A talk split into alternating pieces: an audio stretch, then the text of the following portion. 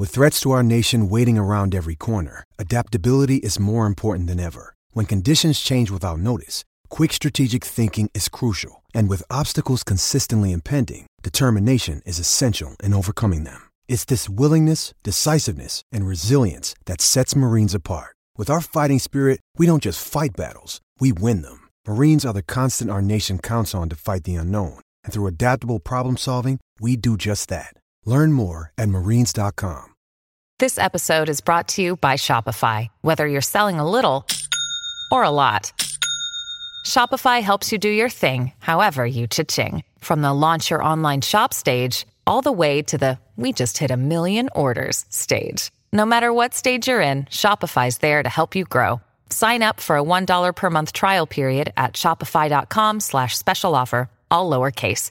That's shopify.com slash special offer. This podcast episode is brought to you by Coors Light. These days, everything is go, go, go. It's nonstop hustle all the time. Work, friends, family expect you to be on 24 7.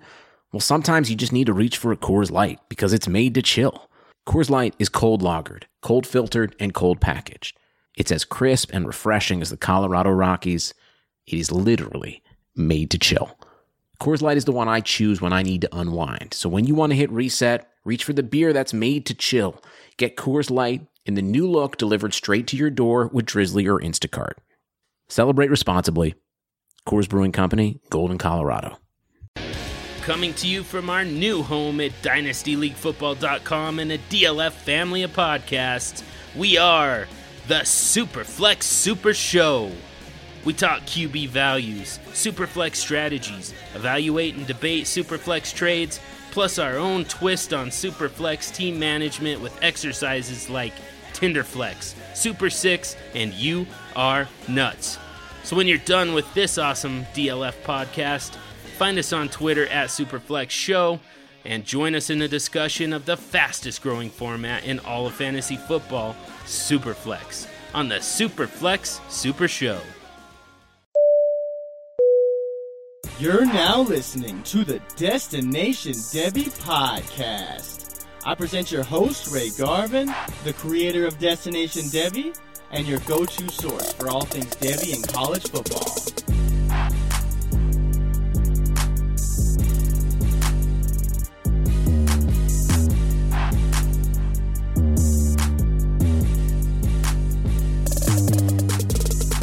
Welcome back for episode 28 of the Destination Devy podcast. I'm the captain of this here Devy Dynasty vessel, Ray Garvin. You know where to find me on Twitter at RayGQ, that's Q U E. Make sure you're following the show at Destination Devy. The DDP is a proud member of the DLF family of podcasts. You can listen to this show on iTunes, Spotify, Podbean, Stitcher, anywhere you can play podcasts at. The DDP is there. You can also check the show out on dynastyleaguefootball.com as well as other great dynasty related podcasts. Whatever your flavor is, DLF has you covered. So head on over to the website, check out the show. I've got written content over there as well. But without further ado, you know, last week we had Garrett Price of the Dynasty Nerds on for the first installment of the Ground and Pound series where we just talked 2020 running backs, 2021 running backs. That was it. We were focused on the ground game. But tonight, Tonight, we are going to air the DDP out. This is the first installment of the Air Raid series where we're talking nothing but wide receivers 2020, 2021, 2019, 2018. I don't know where we're going. I don't know where we're going, but we're not running the ball. We are throwing it tonight. And the co pilot for this show is a man you know. And if you don't know who he is, you ain't doing Dynasty right, all right?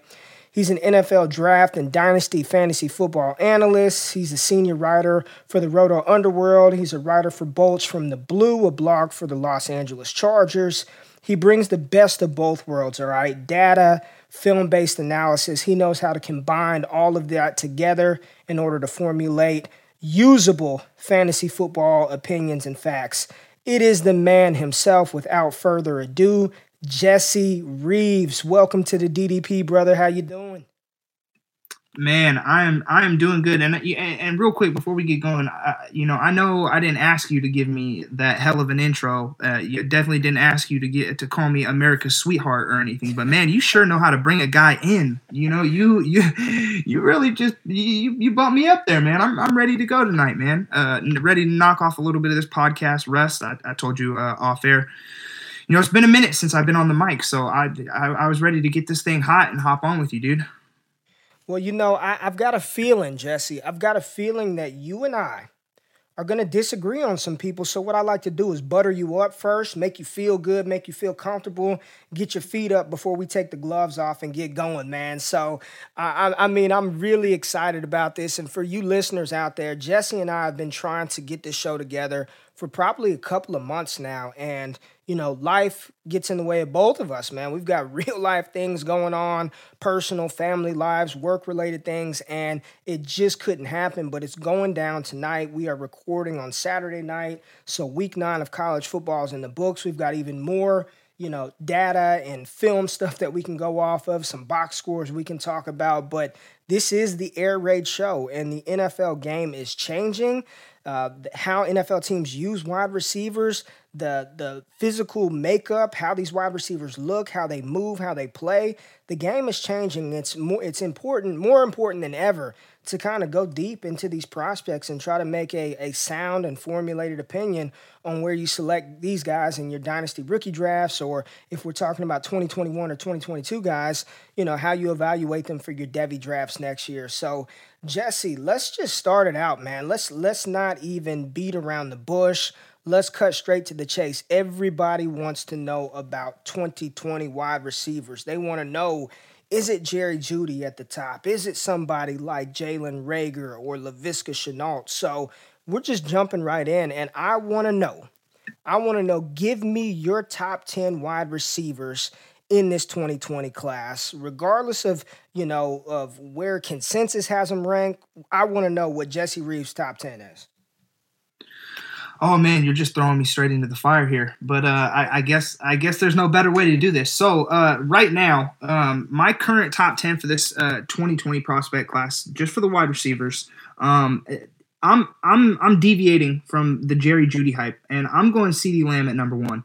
Um, I, I, love the way he plays. I love the way that he's he has elite ball tracking skills. Has some of the best, and I mean absolute best hands in the game. And I'm not talking necessarily contested catch hands, um, which he does have, but I mean, when that ball is up in the air, he's tracking it. He uses great vision, great concentration to be able to come down with, with anything that, that comes his way.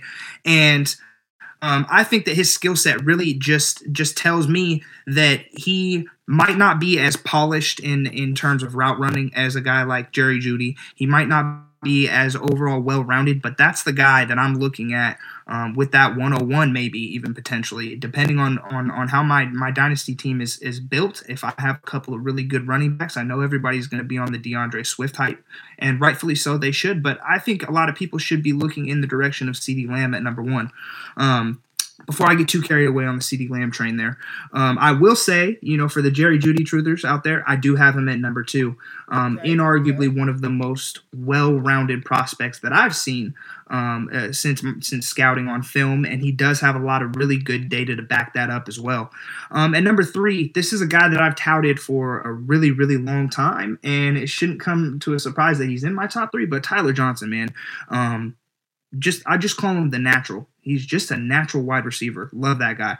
Um, number four, another guy that I've been touting for a while, uh, Jalen Reagor, and um, just absolutely explosive, incredible, incredible, incredible in space, yards after the catch, everything. He's just absolutely electric.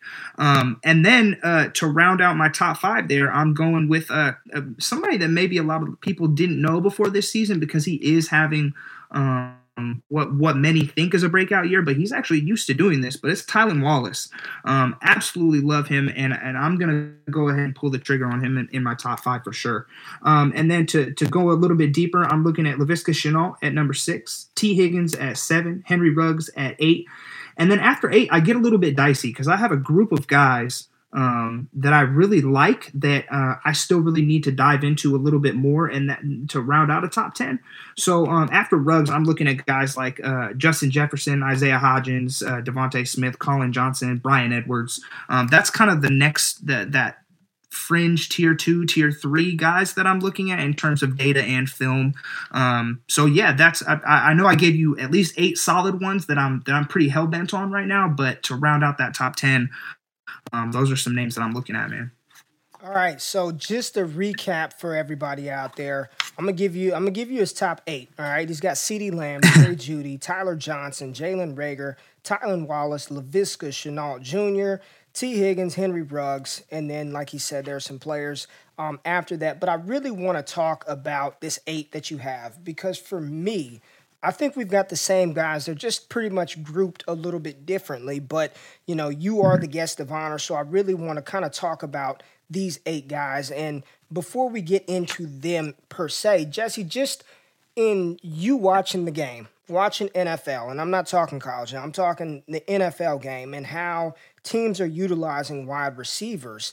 A lot of these guys are sort of um, they, they've got they offer different skill sets, right? When I'm looking at players like Jalen Reagor and Henry Ruggs, and I'm not saying that they can't be route tech, tech uh, tacticians. They can't, you know, have that technical part of their game um, because I do believe they can. But what they can't do is they can't they're not six foot two, 220 pounds like Laviska Shenault, or they're not six four like Tee Higgins. So when you're just looking at the variety of wide receivers amongst your eight, and we're not even talking about players like you said, Collin Johnson or Isaiah Hodgins, who's another big receiver. Um, just just talk about the skill set that these guys have and how you believe personally in your opinion how these guys translate uh, at the next level and how their skill sets can can thrive or hold them back at the next level?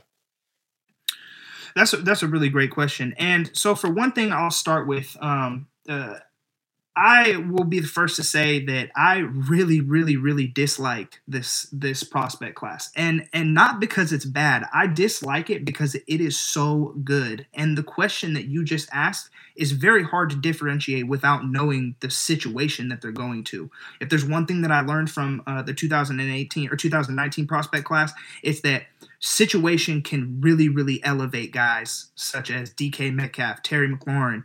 Um, Parris Campbell, I know he has yet to, to completely break out, but he will be a focal point of that Colts offense at some point. I can guarantee it. Um, but so so to to your question, this if if you are a team that is in need of a wide receiver, this is the year that you you are gonna go out and get yourself a studded wide receiver because even inside of that top that top what 12 or 13 that I gave you, um, as undecided as it as it was towards the back end of that top 10, um, all of the guys that I listed off are guys who have a breakout age of 19 or lower, um, and it's minus minus Henry Ruggs, excuse me. But um, all of them have exceptional data that backs up and tells us that at the college level they were dominant, and not only were they dominant, but they were very, very, very um, they were very, very good with the systems that they were playing in.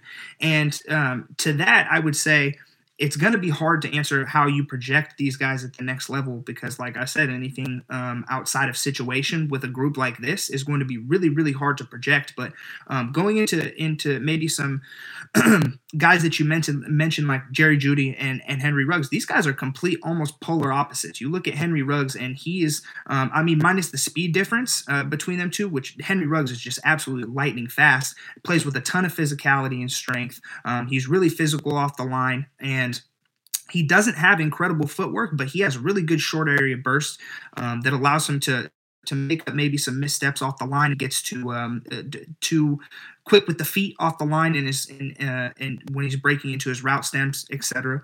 Um, as to where maybe a guy like Jerry Jeudy, who is just well polished in his route running, has incredible quick feet. He can just lull you to sleep at the line of scrimmage and just break one off at any given moment. Um, those two guys on the same exact team um, who are incredible prospects are going to offer very very different skill sets to NFL teams. So it's it's just going to be what is the flavor at the time of the draft pick being submitted. Um, there's like you said, and also like you said, if we're if we're breaking down a little bit of physicality and, and how big some of these guys are, um, there's nobody that's exceptionally big in this class that stands out to me um, in terms of overall body mass index, except for um, maybe a guy like Tee Higgins. And even he is only 200 pounds. He's not sitting in that 220 range, 215 range that you look for from a prototypical wide receiver one. Um, and given his skill set, which is kind of that Julio Jones esque long striding guy who can get downfield and really make uh, like stretch the field, but in a big body wide receiver play the sidelines kind of way, um, which is kind of how I feel Tee Higgins plays. But um, outside of him, you're looking at uh, CeeDee Lamb, who's sitting at six three, but he's uh, technically he's not sitting inside that elite body mass index tier because he's sitting at 190 pounds. So um, the one thing that really stands out to me in this class is definitely the versatility and the flavor. Um, like I said, if you are looking to go and get yourself a wide receiver one or a wide receiver two to pair with uh, maybe your elite wide receiver one, this is going to be the class that you just dive in and you really grab one of these guys. See, and I completely agree with you. And I've been, I'm not going to say I've been hammered on Twitter, but I've had a lot of people just sort of say, oh, well, I'm, I'm just going talent. Landing spot only matters a little bit. That, that really shouldn't matter that much. But when I'm looking at these guys, I, I, it's hard for me to say it doesn't matter. I mean, if if a player like Henry Ruggs ends up or any of these guys with the New Orleans Saints, or if they end up in an offense like the Green Bay Packers, or let's just say the Kansas City Chiefs. We saw it last year with Mecole Hardman. Mecole Hardman wouldn't even scratch the top 10 of this list amongst these 2020 guys, but he's been productive for the Kansas City Chiefs because he landed in a good situation. He does have an elite skill set. I'm not saying he's an elite wide receiver, but anybody that can run a 4-3-3 that is elite, he can get behind defensive backs. So when I'm looking at these wide receivers, Jalen Reagor, Tylan Wallace, Tyler Johnson, Jerry Jeudy, CeeDee Lamb, I am going to pay attention to where they land. If Jerry Jeudy, let's just say for instance, the Dolphins do go Chase Young and then they take Jerry Jeudy, and they they say for whatever reason we're going to roll with Rosen and we'll back draft a quarterback in the second round if that happens. Stranger things have happened in the NFL draft. Well, you may have Jerry Jeudy as your wide receiver 1 or wide receiver 2 in that class, but you know, do you just say he was the first wide receiver drafted, so I'm taking him first in my rookie draft? I just it's for me, it's hard for me to. We saw that N'Keal Harry. Hollywood Brown was the first wide receiver drafted in 2019, but nobody was selecting him over N'Keal Harry and players like that in 2019. So for those people, I, I'm not saying, and it's not so much draft capital for me. It's sort of that situational stuff. I mean, again, Mecole Hardman was not a first round pick, yet we consistently saw him going in the top eight of dynasty rookie drafts. And sometimes, because of the situation with Tyreek Hill, he was going even higher. So I completely agree with, uh, for me, the, this college football season, the pre draft process, the NFL combine, and the actual NFL draft, that is where, I mean, uh, there's going to be a lot of clarity once all of that stuff takes place uh, because these guys do offer such different skill sets. And I'm gonna I, I'm just gonna throw out a couple of I'm gonna be negative Nancy here, okay? I'm gonna play devil's advocate for some of these guys in the top eight, and I don't expect you to respond to everybody, Jesse, but I'm just gonna say, all right. So for the Tyler Johnson Tyler Johnson uh, truthers out there, he doesn't look like he's the best receiver on his team this year. He stayed for his senior year, and wide receivers who stay for their senior year or players who stay in college for their senior year, that's concerning. For Tylan Wallace, haven't we seen all these Oklahoma State wide receivers coming in the NFL from Justin Blackmon, Darius Bowman, Rashaun Woods, Dez Bryant, and and you know, yeah, Dez did okay, but none of those guys panned out. Oh, Jalen Reagor at TCU, he barely catches three balls a game. Jerry Jeudy's not even the best wide receiver on his team. Laviska Shenault can't stay healthy. He's used as a running back. Uh, so I'm just I'm playing negative Nancy here. So just I don't expect you to answer all of those questions, but those are things that people are saying about these guys. So just whoever you want to you know counter those points, just go for it right now, Jesse. Yeah. Um, one thing that I would say to anybody that has any concerns about that, this is where kind of when you start tracking the data and a little bit more of the advanced data, this is where it can get really nifty at this point because we have a large group of guys that are all lumped together, kind of, um, who have exceptional talent and who are really going to rely on the situation that they go to. But this is where looking at some some stuff like age adjusted market share data is really going to going to serve you well in terms of this this entire group of guys um, right here there's I, I i'm going to point out three that really stand out to me in terms of continuing to supply us um, the the consumer with stable data to go on. And I could I could spout off about about Laviska Shenault. Uh, unfortunately, he's having a little bit of a down year in terms of age adjusted market share. He was up from about 33.8 percent receiving yards market share, 31.6 percent touchdown market share last year, and a 32.7 percent dominator rating in 2018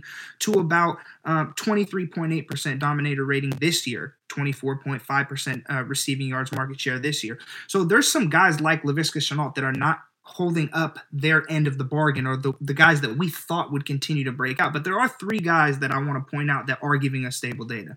And that's Tyler Johnson is is the, is the go-to number one here. If we're going to argue that um, that that maybe this group of, of wide receivers, and it is going to be based on situation. This is a guy that you can make a very very thorough argument that it does not matter what situation he goes to. This guy is going to absolutely ball out because he's been doing it since 2017, and that's he's he's absolutely dominating the game of, co- of, of college football right now. We're talking a 61.2 percent dominator rating in 2017 when he broke out at age 19 uh, age 18, excuse me. Uh, 51 point, sorry, I'll backtrack on that. That is an age 19 breakout.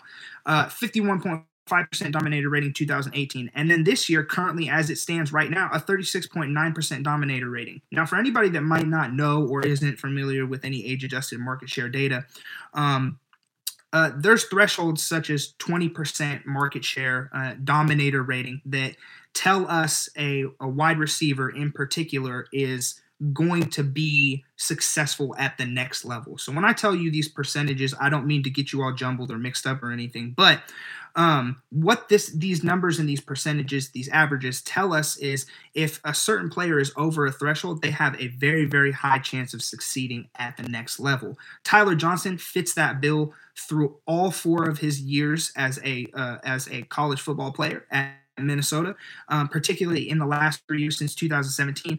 He's just given us all the data in the world to go on that tells us situation might not matter in his case. And I now I know you you brought up he's he's definitely not the best wide receiver in this group in terms of physical skills. He's a natural uh, ability type of wide receiver, and I think he's got some of the best hands in this class. It does not matter whether he's in traffic, playing the bounce, going up for a 50-50 ball. He's incredibly concentrated in um, in where the ball is and how he can bring it to him. He catches with his hands very well, and that's going to be something that NFL teams value. Um, to go on, Tylan Wallace, like you said, we have a history of these Oklahoma State wide receivers coming in and, and not being very great. What I can say for Tylan Wallace is he's the next guy in line right after Tyler Johnson right now that continuously puts up great age adjusted market share data year in and year out. Last year, broke out at age 19, had a 36.7% dominator rating. Now, if we're comparing that to a guy like Tyler Johnson, it's not going to stand out as much because Tyler Johnson is just a freak on the stat sheet. That guy just commands volume and he he just takes over the entire Minnesota offense when he's on the field. But Tylan Wallace, this year, he actually has 42.9% of uh, the entire receiving yards uh, market share of Oklahoma State. He's got a 48.4% dominator rating so far through um, X amount of games. I'm sorry, I've lost track of the games so far this year. But he's another guy that I'm willing to pin my hat on and say, this guy is different. You can argue as much as you want about Oklahoma State and their wide receiver products that are coming out, but Tylan Wallace is giving us data that tells us, comparative to historical data, that he will succeed given the right draft capital and pending some situation. Those are two guys that I definitely look look for, um, and and using some of the data that I mentioned. Um, th- those are things that I look for to help me identify these guys. That that kind of takes out the narrative of, well, you know, if if if these guys are all lumped together, then I'm just going to go ahead and take Jerry Jeudy because I've seen him run fast and he's really good with his footwork. You know, you need to be able to identify some of these things to really make a mark on the guys that you want to take on your dynasty teams. And this is why we have Jesse on the show because in all the episodes of the DDP, and I do look at dominator rating and talk about that, but I, I do think there's something to be said when you know when you have a a group closely lumped together and you're trying to differentiate between player A, player B, player C you have to data is a good way to sort of clarify that for you kind of looking back historically on what these guys have done. Were they one year wonders? Have they been able to consistently produce? And tyler johnson you know in listening to you i'm thinking i mean hell yeah he is. I mean he what's you know yeah no he's not going to go out there and run a 4-3-1 or 4-2 like henry ruggs but what has he what hasn't he done since he stepped foot on a football field for the Minnesota Gophers. He's been consistent, he's been productive, and he's gotten better each and every year. So for those people out there who who knocked Tyler Johnson because he's a senior and he stayed for his last year and Rashod Bateman is better, you know, it's listen, we can we can go down the line and do that with a ton of wide receivers, but the reality is the numbers don't lie the numbers don't lie, and you never know. And and I, and I talked about this with uh, Scott Connor the other day on the Dynasty and Chill pod. But man, some sometimes players just have a badass game, man. Sometimes they're just not on their they're they're regular, normal young men finding themselves. And I'm telling you from experience, I'm telling you from people that I know, sometimes they just have a bad game. So if you happen to turn on whomever the day that they had a bad game, it doesn't mean that they're a bad player. And I think Tyler Johnson, even for me, I, you know, when I when I look at my rankings, so Jesse, I have Tyler Johnson tenth right now, and I'm sitting here thinking like, what? Why did I move him down? I, I'm trying to think. You know, what was it? Was it him? Was it just the play of everybody else? And I really can't give you a good answer uh, why. So it's going to make me go back uh, through my rankings and look at my process on you know, did I just get a little overzealous on a couple of people? You know, did did he truly need to be knocked down from my top five to number ten? So I, I, I actually do need to go back and kind of uh, uh, adjust or or at least look at my process to make sure that I'm doing things not just you know knee jerk reaction. So you know, I appreciate you diving into that into that data for us. And and with that being said, so I, I just want to ask you, I, I just want to ask you about players like. Henry Ruggs and Jalen Reagor. All right, they're smaller players. They're both, you know, right under six foot. You know, I think Henry Ruggs, Ruggs is listed at six. When he measures in at the combine, he'll probably be 5'11, 5'10. But when you've got those smaller speedster wide receivers, everybody is searching for the next Tyreek Hill, and he is an outlier. We all know that. I mean, what are your just overall thoughts on players like a Jalen Reagor, uh, Henry Ruggs, uh, KJ Hamler, those smaller, you know, speedster wide receivers at the next level? So for me, I think I could start with a little bit of, of, of Henry Ruggs here. And this guy, um, so if we're going to lump those guys together in terms of just being speedster wide receivers, um, which is definitely what they are, I think there's a very clear distinction between a guy like maybe Jalen Reagor uh, and a guy like Henry Ruggs. Um, Jalen Reagor has continuously put incredible data um, out there for us on.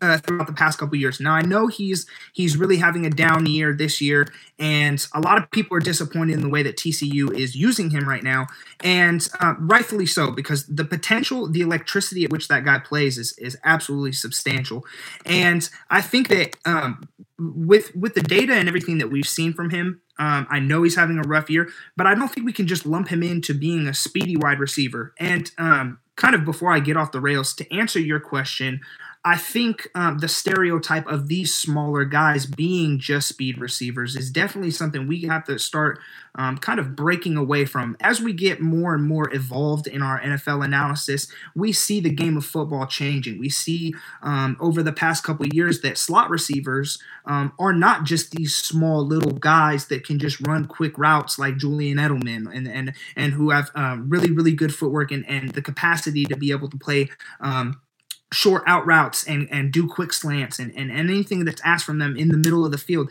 These guys are guys um, now that are coming out of college, like Jalen Reagor, are able to play all over the field. They're able to utilize their speed and and create mismatches on the on, on the field when they're playing. And and with that said, um, a guy like Jalen Reagor, um, he although he does display elite level speed, or maybe not, maybe elite is a little care, careless of a statement. If we're talking Henry Ruggs, that's elite level speed. I do think that Jalen Reagor is very, very fast though. But with what he's able to do with his skill set, um, we're talking at, at, right now, the only guy that's sitting inside my top 10 who has an age 18 breakout. Um, in 2017 from as a freshman the moment he jumped on that field logged a 22.7% dominator rating and more more noticeably 28.7% of uh, tcu's receiving touchdown production. He's a red zone monster not even just a red zone monster a touchdown monster as i should say. He was immediately utilized from the moment that he, that he hopped on the field for tcu he followed that up had a really, really impressive 2018 season last year when he just took a massive overall leap in overall production 72 receptions for 1,061 yards and nine total touchdowns. Now, that pretty much uh, solidified him as just an overall wide receiver threat to me. Not this small guy that's a speedster. He's a guy that can use his speed and and and really get open and and he's electric with the balls the ball in his hands. He is a very very good wide receiver.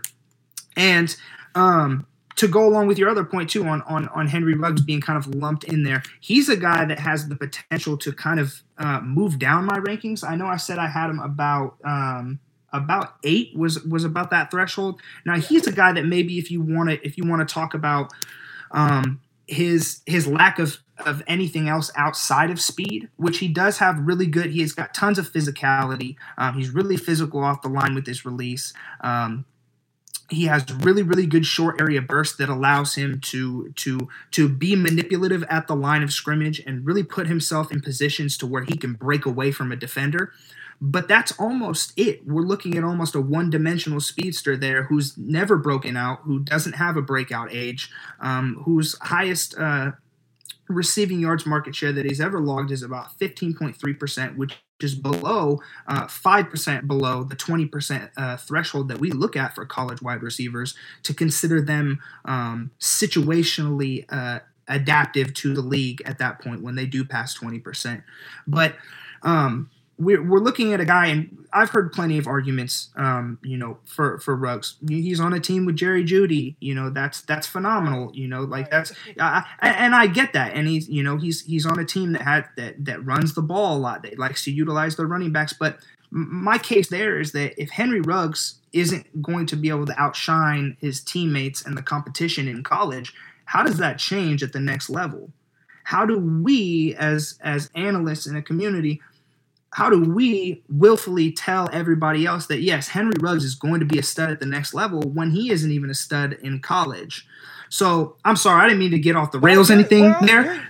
That's good because Jesse, you know what's going to happen in February. Mm-hmm. Mm-hmm. He's going to go to Indianapolis. He's going to have his mm-hmm. underwear on, and he's mm-hmm. going to run a four two eight He's going to jump 41 inches in the vertical jump. Mm-hmm. He's going to broad jump some ridiculous length. He's going to break. I, I, I, play around when I say he's going to break player profiler. Like just what he's yeah. going to do at the combine. It, yep. All those bars are going to be super high. And mm-hmm. people are going to be like, I got to get him. It's Tyreek Hill. I have to have him. I'm drafting him over Jeudy, over Wallace, over Reagor, over CeeDee Lamb. You, we how do you tell people to temper that what he's going to do? When, when he gets to the combine it's going to be ridiculous and people are going to freak the hell out. So i mean what you just said if he can't and i'm thinking damn i mean he's not he, i'd venture to say he's the third best receiver on that alabama team week in and week out. So me I'm too yeah. No definitely definitely. And so like that's that that comes with um with with your question and and and what do you, what do we think of these maybe the, these smaller guys that, that add that extra flavor to this group of guys who are um, kind of middle of the pack in terms of not not talent, not not um, overall skill set, but kind of um, differentiating in that class uh, uh, from a class that maybe has four or five or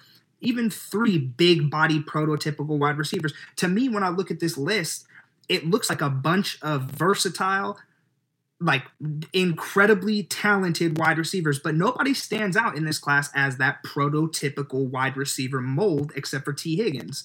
And uh, other than that, we're just looking at a bunch of guys who, who a, a vast majority of them possess really, really good speed, and some of them are going to be looked at as they're undersized. Um, you look on a lot of people's lists. We're looking at uh, Jerry Jeudy, CeeDee Lamb, um, Jalen Reagor, Tylan Wallace. These are all guys who are sub 195.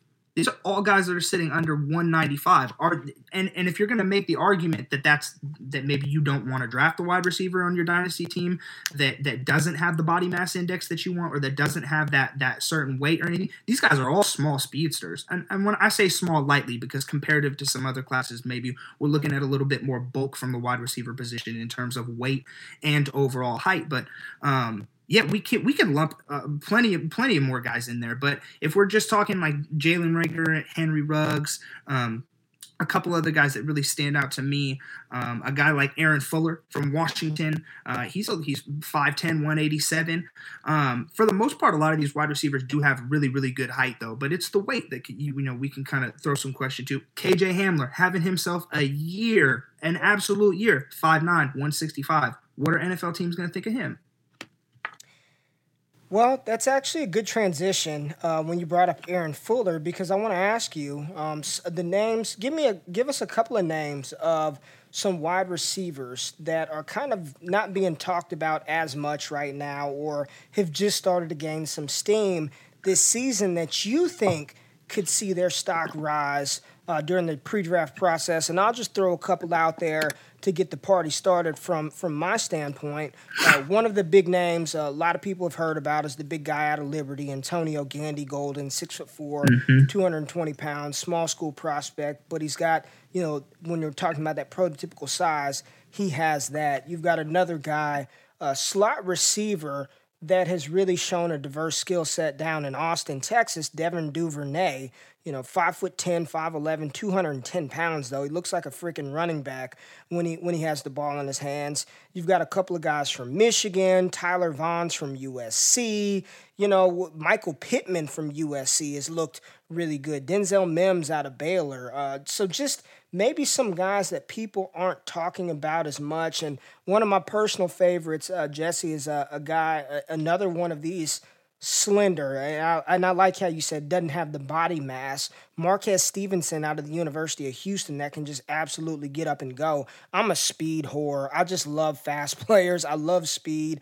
Uh, I, I, love fast players, and I want them to be good on the field, of, of course. But when you're when you're talking about some of these under the radar prospects, who do you see having that ascension, or maybe they're not even talked about that much, but they're you know they get to uh, they get drafted late by an NFL team.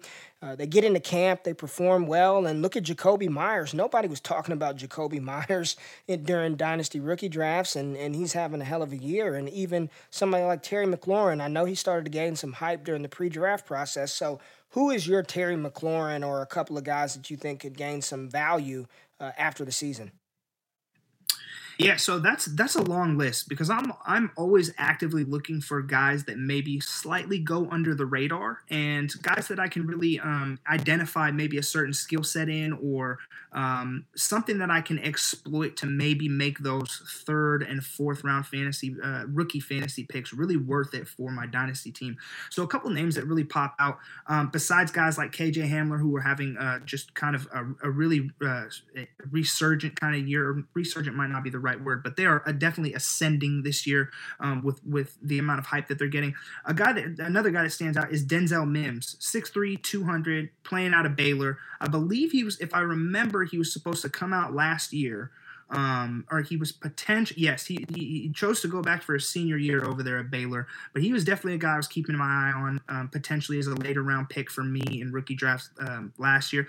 Uh, another one that I don't hear a lot of people talking about, and he kind of identifies to me as a slot receiver who's just kind of he's shifty, really good with the with uh, with the ball in his hands, and he he runs really really good routes from the tape that I've watched on him is uh, J.D. Spielman out of Nebraska. He was somebody that really, really, really caught my eye when I was watching Stanley Morgan last year in prep for the draft. He was definitely a guy that kind of caught my eye. Sits about 5'9", 180, and um, he uh, he logged uh, uh, 66 receptions for 818 yards and eight touchdowns last year. So uh, I'd have to go back at my age adjusted market share database and look, but I know for a fact that he did surpass that 20 uh, percent threshold that would identify him as a breakout candidate um, from last year.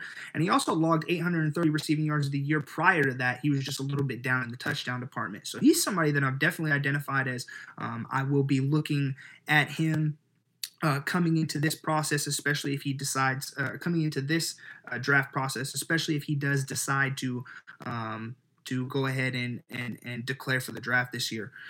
Um, uh, you mentioned Antonio Gandy Golden, just a, a, small school prospect, which I, I tend to kind of shy away from, uh, not because they don't matter. Don't you know? I don't I don't want no, anybody to think that. Okay, okay, yeah, okay. I, they they definitely matter, but I think we need to. I, I, think we as a community also need to get real with with the fact of that a lot of a lot of our decisions uh, and a lot of the things that we that the, the things that we think um, matter stem from an NFL team's decision.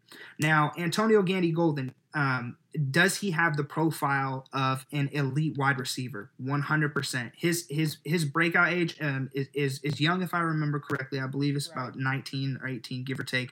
And he uh, uh, last year, I believe he surpassed around 40% receiving yards market share of Liberty's offense. Now that's absolutely phenomenal. That puts him up up there with guys like uh, like Jalen Reagor, Tylan Wallace, and uh, Tyler Johnson. But the fact of the matter is, he's not going to get drafted like those guys. And if we're looking back at draft history and the way that teams um, draft their players, which is a very useful tool as well when we're looking at, at stuff like age adjusted market share, when we look at draft capital, um, it definitely matters in projecting for fantasy. Um, since 2000, uh, since 2000, we have a, a wide receiver count of about one wide receivers that were drafted in the first round. Only and that's 71 in just the first round. 24 of those hit in top in, in the top 12, have a top 12 fantasy season. 37 of those have had a top 24 fantasy season, and 45 of those have had a top 36 fantasy season. So that amounts about uh, comes out to about 33.8% of them have a top 12 season. Now, when we're drafting guys with the number one pick or you know a first round pick in dynasty, we're we're looking for that top 12 season, right? That's right. that's what we really really want, right? right. Unfortunately, Antonio Gandy Golden is not going to be a guy that's going to get drafted in the first round, and I'm I, I'm I'm almost completely confident in saying that he probably won't even go in the top three rounds. If he does go in the top three rounds, absolutely phenomenal. But I think that fourth round is where people start to really, really look at him. Um, maybe, maybe even later. Uh, maybe that's over projecting. I could be over projecting there, but I'm talking about so when we when we go down the list in terms of draft capital too uh, for these wide receivers that are taken in round two, there's 77 uh, overall wide receiver count. Only 18 of that 77 is hitting a top 12 fantasy season since the year 2000. 25 of those are hitting top 24, and 34 of that 77 is hitting a top 36 season. So, as you can tell already, right now through the first two rounds, we have a really high success rate, but it starts to drop in that third round to only out of 79, 22 of those wide receivers drafted have only 22 of 79 wide receivers hit a top 36 season. And I can keep going down all the way through round seven of the real draft. And we can keep, it gets vastly, vastly, even uh, just one last example. If a, if a wide receiver is drafted in the fourth round, since 2069 wide receivers. I know that's a funny number, but 69 wide receivers have been drafted in the fourth round since the year 2000 only two of them have had a top 12 fantasy season. So a guy, I didn't mean to get off the rails or anything, but we got to start tempering expectations for guys like Antonio Gandy Golden, who are just not going to be drafted as such. So really, I put guys like that on the back burner. I don't really pay too much attention to them in terms of fantasy. They could have some some value down the road. Don't put too much in, uh, too much into them. Um, again, I apologize for getting off the rails there. Get a little excited sometimes, oh, but yeah.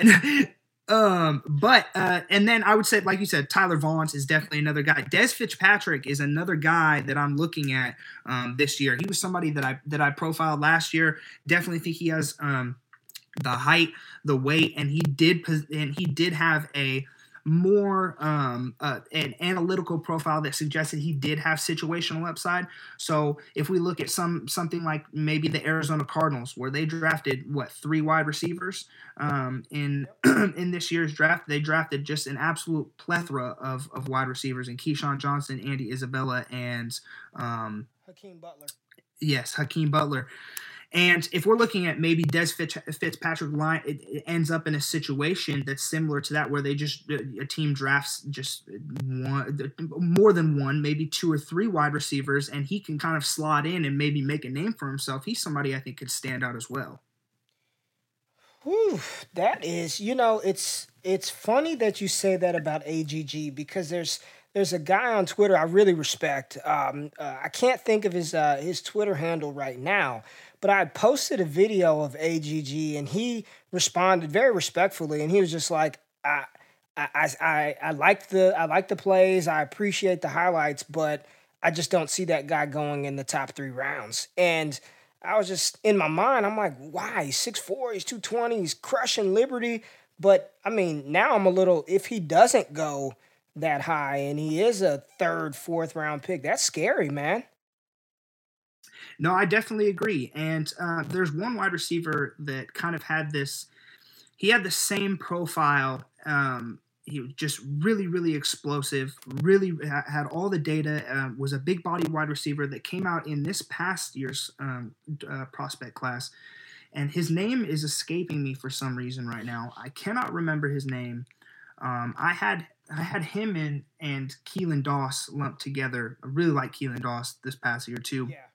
But these are guys that are just going to need, despite having the analytics, despite being dominant on their teams, these are guys that are going to need the absolute best conditions possible for you to see a return on your investment in in fantasy picks. And unfortunately, that drives us as fantasy owners to have to really evaluate and weight how much we put into these guys. From a scouting perspective and from looking at a real NFL perspective, man, I'm telling you, these guys have a real shot to make something of themselves. But in fantasy, we have to dial it back a little bit and really temper the expectations because a lot of what we see and a lot of what we have to evaluate is based on the decisions that NFL teams make. And the fact is, NFL teams are still believing in Stone Age philosophies that a big bodied, dominant wide receiver coming from Liberty is not going to be able to produce against NFL DBs because he didn't play against NFL talent DBs in college, which is completely absurd if a player is good, I just believe that they are good and they, right. that they can continuously do it. That's my firm belief. But a lot of what we see is driven by these NFL teams who live in the Stone Age still. So um, that's my little Antonio Gandy Golden rant. Uh, I love that man still, but uh, I, I am keeping an eye on him. But yeah, you can kind of lump him into with with the rest of the guys, but he's definitely kind of somebody I'm tempered expectations on. But um, yeah, man, that's that. I think that's a pretty good group when, when you look at Fitzpatrick, um, uh, Gandy Golden, J.D. Spielman as, as well. Those are guys that not a lot of people are talking about that I think could have a little bit of ascension coming into the draft process um, if if the right team gets a hold of them. All right, so now I, I know that you, and I don't mean to bring up a sore point because I know you're over it. I know you're over the Chargers this season, but I want to talk about uh, a man that I really enjoyed in college, watching his college game and watching how he operates in the NFL. And I know you watch him every Sunday, Keenan Allen. So I went back and looked at Keenan Allen um, his combine numbers. And I'm just focusing on his 40 now for a reason because a lot of people just, you know, lose their minds over 40 time. And, you know, there's a big difference between max velocity in a straight line at 40 yards and then functional speed on the field. And Keenan Allen at his pro day, he didn't run at the combine, he ran at his pro day and he ran a 471 and a 475 but when I watch him on Sundays, Jesse, I mean, no one can cover the guy. I mean, just his route running ability, the way that he approaches the game. I mean, literally from his rookie season until now, I know he had to battle with a couple of injuries, but I mean, is there anybody that doesn't believe that he's a top five route runner in the NFL and one of the best wide receivers? And that's with running a 4 7 5 40 yard dash. So, you know, when you're looking at wide receiver prospects, what is just for you, just real quick, you, your biggest trait or attribute or skill set when when you've got the data in front of you and you you turn on the tape to kind of put some context to that to that data what is the what is the skill set that you look for the most in these prospects? Is it separation? Is it speed? Is it contested catch ability? What is it what is it that you look for in these wide receivers? Oh, that is that is such a good question, and I could go so many, eh, so many so many directions with that. Um, but when I do, when I turn on the tape, I think the one thing, um, the one thing that really, really, really stands out to me is a wide receiver's ability to create separation. And when I say that, I know that's like that's like a, a buzzword, you know, creating separation. Um, maybe I should refine that. What I look for the most is a wide receiver's ability to use not only their physical attributes, but use their football IQ to put them in the best position to leverage coverage, to leverage catch point, to leverage where they are on the field. Um, I guess you could say maybe play strength would definitely be a, a big thing for me. I want to know that the guy um, that is lining up against that DB, I want to know that if he gets jammed off the rip and he's in man coverage and his hands don't work the way he wants to, he's not able to get him inside the numbers. He's not able to move him out. He's not able to, um, to or that that DB gets him off route. I want to know that he's going to be able to think and process that and use everything that God gave him to put himself in the best position possible. If those things don't stand out to me, so uh, basically cognitive awareness as well, that, that you kind of, a lot of different things, because I believe in, in, in, a neck up player. Um, and this is one of the biggest reasons why I'm a big fan of Tyler Johnson. He has very, very good situational awareness. He knows where to be and when to be and he's not the most polished route runner. He's not the he doesn't have the the the most physical and flashy body control at the catch point. He is just a solid wide receiver that knows where to be, he knows who to be, and he knows w- w- he knows what to be, and he does that very very well. So I'm looking for traits that that exceed what we look at from a physical standpoint. Like you said earlier, we often look at these guys that are going to run a four two. Uh, Henry Ruggs is going to run a four two it's already been confirmed and he hasn't even ran the thing or at least not officially. But it's it's already confirmed it's set in stone and people are going to be enamored with that. But on tape it's been shown that his his lack of um, discipline in route running and his his lack of in uh, in discipline in being able to leverage himself versus coverage um, is one of the biggest reasons that he is not as successful as a guy like Jerry Jeudy or Tyler Johnson. Um, so those are those are the things that really stand out to me is cognitive awareness. Is the guy smart enough to leverage what he doesn't have with what he does have to put himself in the best position to win? Okay, so I've said this before um, on this show. I've said it on other shows. But I really, really believe that these next two wide receiver classes, 20, not even just wide receiver classes, these next two classes in general, wide receivers, quarterbacks, running backs, and then we're not even talking about the defensive guys, right? We're not talking about the Chase Youngs and the Grant Delpits of the world. But when you're just talking about for fantasy football, I really believe that it's going to be an ushering in of new NFL talent. I, I really believe some of those fringy stars that we love and you know the Julio Joneses, the Adam Thielens, these players who are 30, 31 years old who are still giving us productive seasons, but 2 years from now they may be out of the league. It's going to be some new talent coming into the league and right now I've got uh, DLF's uh, dynasty rankings for the month of what month is this? Last updated October the the the the latest one is October 22nd all the way up to the 27th. Um, so mm-hmm. I'm just gonna run through the top 15. All right, you've got Nuk Hopkins, Michael Thomas, Juju, Davante Adams, Odell Beckham, Tyreek Hill, Keenan Allen, Amari Cooper, Mike Evans, and Chris Godwin is your top 10. And then 11 through 15, you've got Julio, Cooper Kupp, Stefon Diggs, DJ Moore, and Kenny Golladay. So I'm just going to ask you you've got CeeDee Lamb. Uh, you've got Jerry Jeudy, you've got Tyler Johnson, Jalen Reagor, and Tylan Wallace as your top five today. That doesn't mean that's what it's going to be come draft season. I know there's a lot that's going to change, and you've got a lot yeah. more to break down. But of that top 15, so when you're looking at Kenny Golladay, DJ Moore, and Stefon Diggs, that's the lower half of that. That's right outside of the top 12. Would you take any one of your five right now, today, over those guys? And I know you don't know landing spot, but just talent wise, would you take any of those top five guys over Kenny Golladay?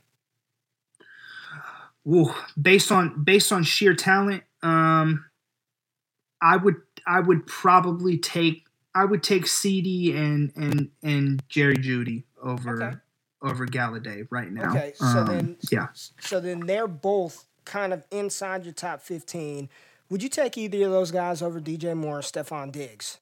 see, you know, when you say that both of them are inside my top 15, I got to backtrack a little bit and be like, are they are they really? Cuz we don't even know. But we'll say and you might not even this is just DLF's, you know, composite. Yeah. So yeah, your personal, yeah. you know, I don't know if Kenny Golladay is, is in your top 15 or DJ Moore, but just based off of this list, you know, mm-hmm. uh you know, I, and I'm with you. I would have him over Kenny Golladay and I yeah. would have I probably would have CeeDee Lamb and Jerry Jeudy over DJ Moore. Would you would you do that?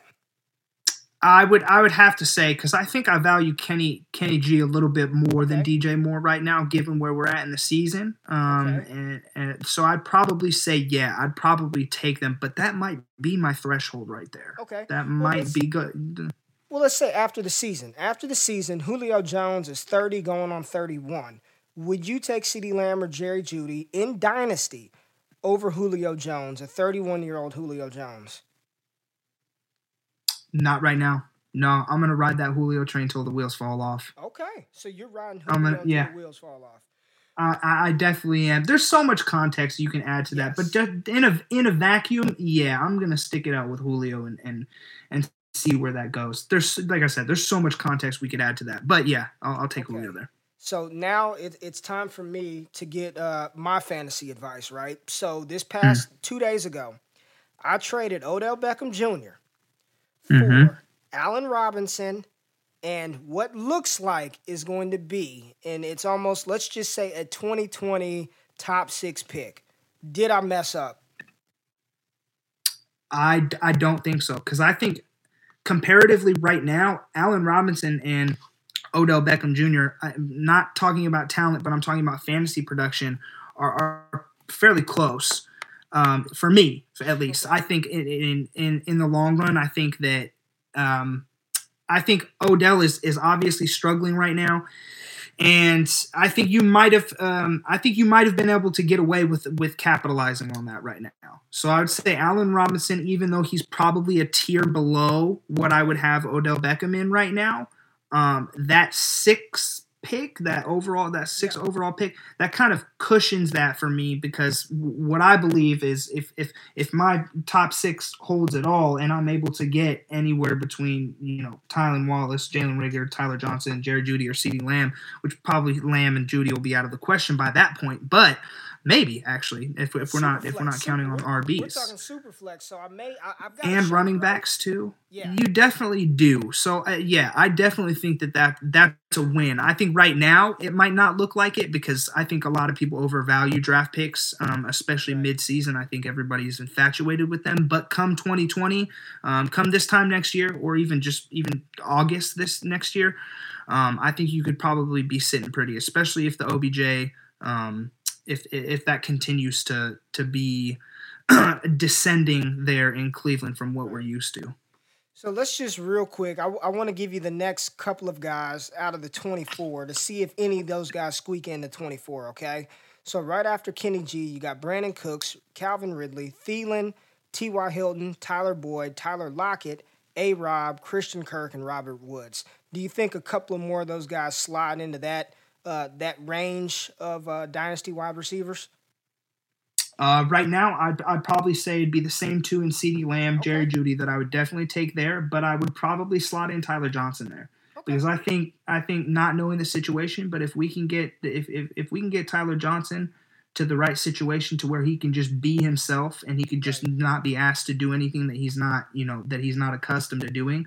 Um, I think you're looking at you're you're probably looking at him being, and this might be a conservative projection, but I think that you're probably looking at him being inside of that that top 18 fantasy wide receivers um, next year in, the, in in 2020, in my opinion.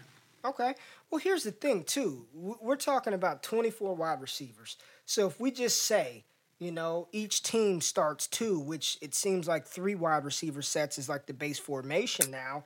If I can if I can get a guy who's on the field 70, 80% of the time, I'll take that. You know what I mean? And and if Absolutely. they're and if they're talented and have the collegiate production, they have got that that collegiate profile to back it, if you're telling me that any one of these guys are a day one wide receiver two, wide receiver three on their own team, not for fantasy, but they're on the field 70, 80% of the snaps, give me that. Sign me up and I'll and I'll bank on the talent because all of this is an educated guess. It's a risk anyway. But like you say, when you've got the data to help you make educated decisions on which risk to take and which to avoid, like wide receivers drafted in the fourth round and below, or those who don't reach a certain market share threshold, uh, college dominator rating breakout age, it helps us make better decisions. And I think that's why, Jesse, your process and what you do and how you, because I've seen you interact and I know you you have no problem with grinding the tape,